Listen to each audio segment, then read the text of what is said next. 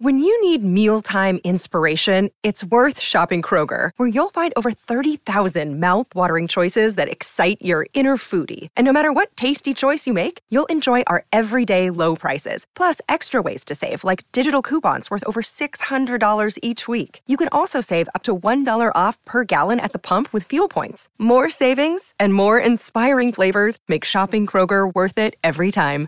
Kroger, fresh for everyone. Fuel restrictions apply. Welcome back to the Captain's Run with Cameron Smith. We are here for Chemist Warehouse. Head into Chemist Warehouse for great savings every day. Give us a text 0457 736 736. Uh, let's get straight into it, shall we? Cronulla Sharks season review, or basically just you know that that the last game I think is kind of uh, emblematic of this season to a degree. Uh, finished sixth with 14 wins, 10 losses. Uh, have not registered a finals win since 2018. Uh, don't have any big signings 2024. Lose Wade Graham. Uh, reports earlier in the year suggested that Matt Moylan could join Catalans in Super League. Moylan is contracted till the end of 2024. He's uh, 32. And basically, what do the Sharkies need to do to contend for a premiership, and what's their biggest issue, Smithy? Well, I think we, we sort of half touched on it before, didn't we, Campy, about you know their lineup. It's it's a it's a strong footy side. It's a good footy side, and they play you know great football throughout the year. But the the up and down nature of their performances, particularly this year. I think they they um, I don't know. I don't, I don't know if the, the competition was stronger this year than last year, and and I guess looking at the ladder at the end of the season, that probably suggests that it was a more competitive um, competition across the board. But they, they were just very up and down for me, very up and down, and they unfortunately right. This is it's more than just like a little thing that they can't beat top eight sides. I think they really need to address that. Mm.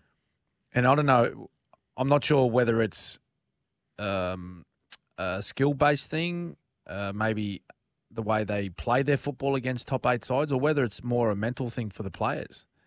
That when they get out against these these sides that are, you know, sitting in the top eight, the better teams in the competition, whether they, you know, do they second guess themselves? Do they doubt themselves? Do they not have as much belief in themselves when they when they take on you know teams like you know the Storm and um, you know Penrith and the Broncos and, and all these other sides that they really struggle to get results against. Mm. I don't I don't know what it is, but I'd like to think that they will sit down in their season review and address that issue. They have to because mm. it's play. It's not. It's not a one-off thing, is it, Kempy? No, it's not. It's been for basically a couple years now. Uh, it, it's the Sharkies are a really hard team to talk about because I do believe they've made growth. You know, I, there was a period there where they looked gone and they managed mm. to turn their season around and stay in the eight. So I think they deserve props for that. As well as I do think their defense in, got dramatically better mm. towards the end of the year. But it's a matter of are you there to make the eight or are you there to win comps? Mm. And so, does Fitzy need to take one or two steps back to take four steps forward? I'm yeah. not sure. I'm not sure. What do you reckon? Well, I just I I look at the. That's why I asked the question about this year whether you know was it a stronger competition than last year because they finished top four last year. Mm. They um. You know they they hosted week one finals game. Well, they finished second, didn't they? Yep. Overall, yeah. Yeah, and then they took on the Cowboys and then were beaten, um, you know, in what was a, a, classic game. But like how I don't I don't know how your season goes from playing that well to where they went this year, where they were they just ousted first week. I, I actually I actually feel as though they weren't as consistent this year as as they were last year, and whether that's due to you know some of the injuries that they sustained and um, a couple of the um, a couple of suspensions that they copped throughout the season as well. I'm not too sure. I, I think, um, you know, when, when you're talking about their list, you know, I, I really do feel like they are missing one of those, just those those experienced top flight players. Mm. So they got, like I said, mate, they, they got a they got a very strong squad of of players, and they got a good footy side, and they can play tough, and you know they can play expansive and they've got a lot of skillful players as well. But when it comes down to those big games, they just they don't have a lot of that experience to have someone there just to steady the ship when they need to, um, and and point point the team in the right direction to get get the jobs done against the good sides.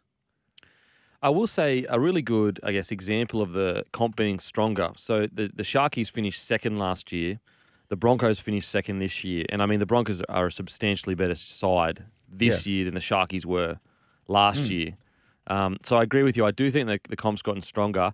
Funnily enough, I, I do think that they missed that the big fella uh, Fifita through the middle. Yeah. Um, you know, I know he was on his last legs, and you know he was he was battling injury and playing tough, but again, he did offer that little bit extra uh, experience in these these matches and and being able to you know inject himself and make a difference when it was needed.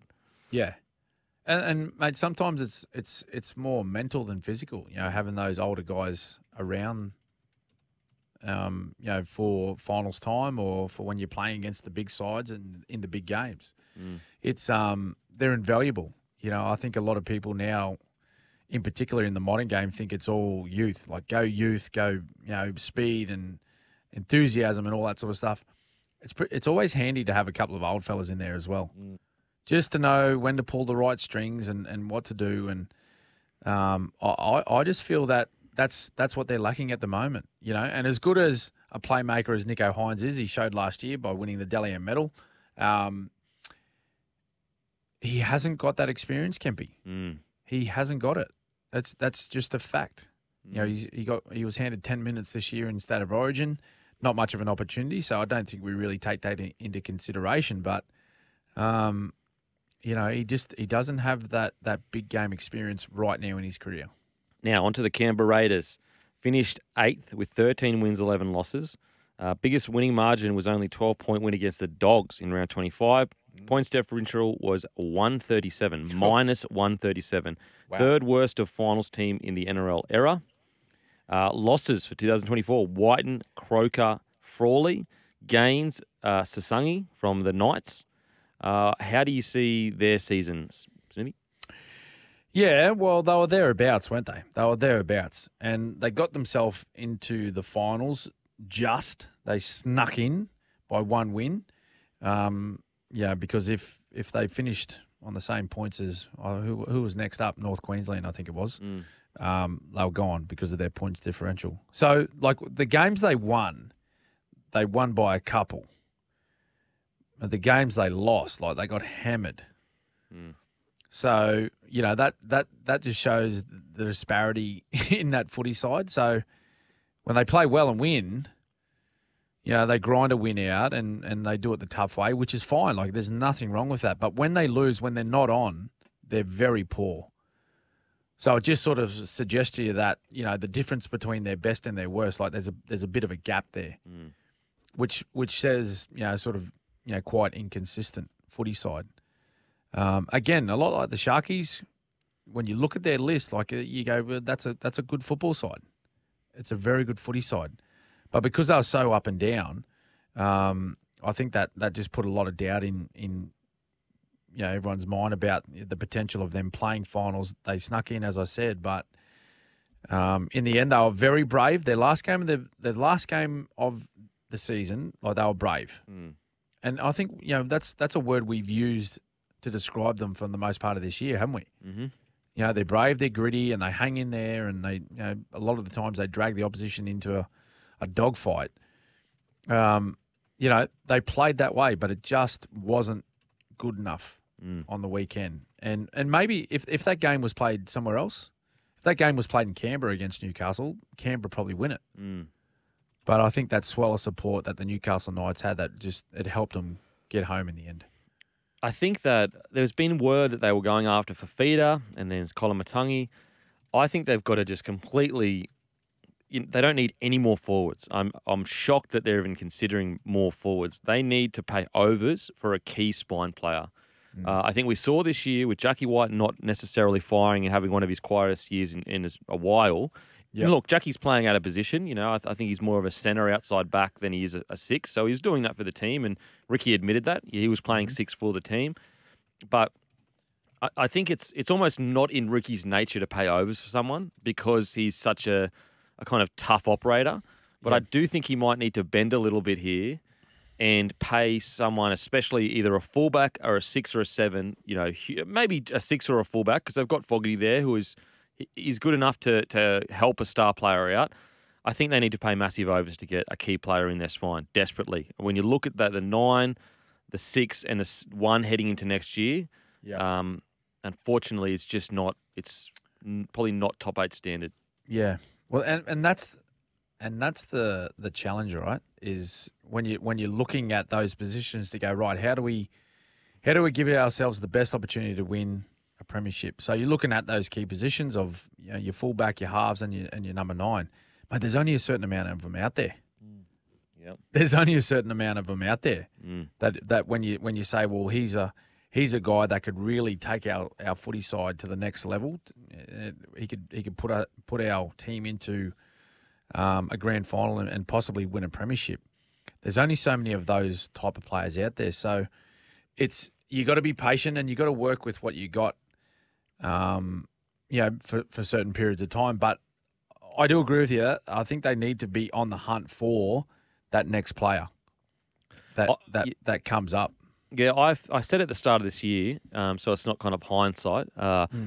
But I think they need to be super aggressive in a younger player coming up uh, Yep. and almost take a big risk because you know going to be very hard for them to. Let's say there's a fullback on the market, he Yep. can get a million dollars in another club, and the Raiders offer him one point four.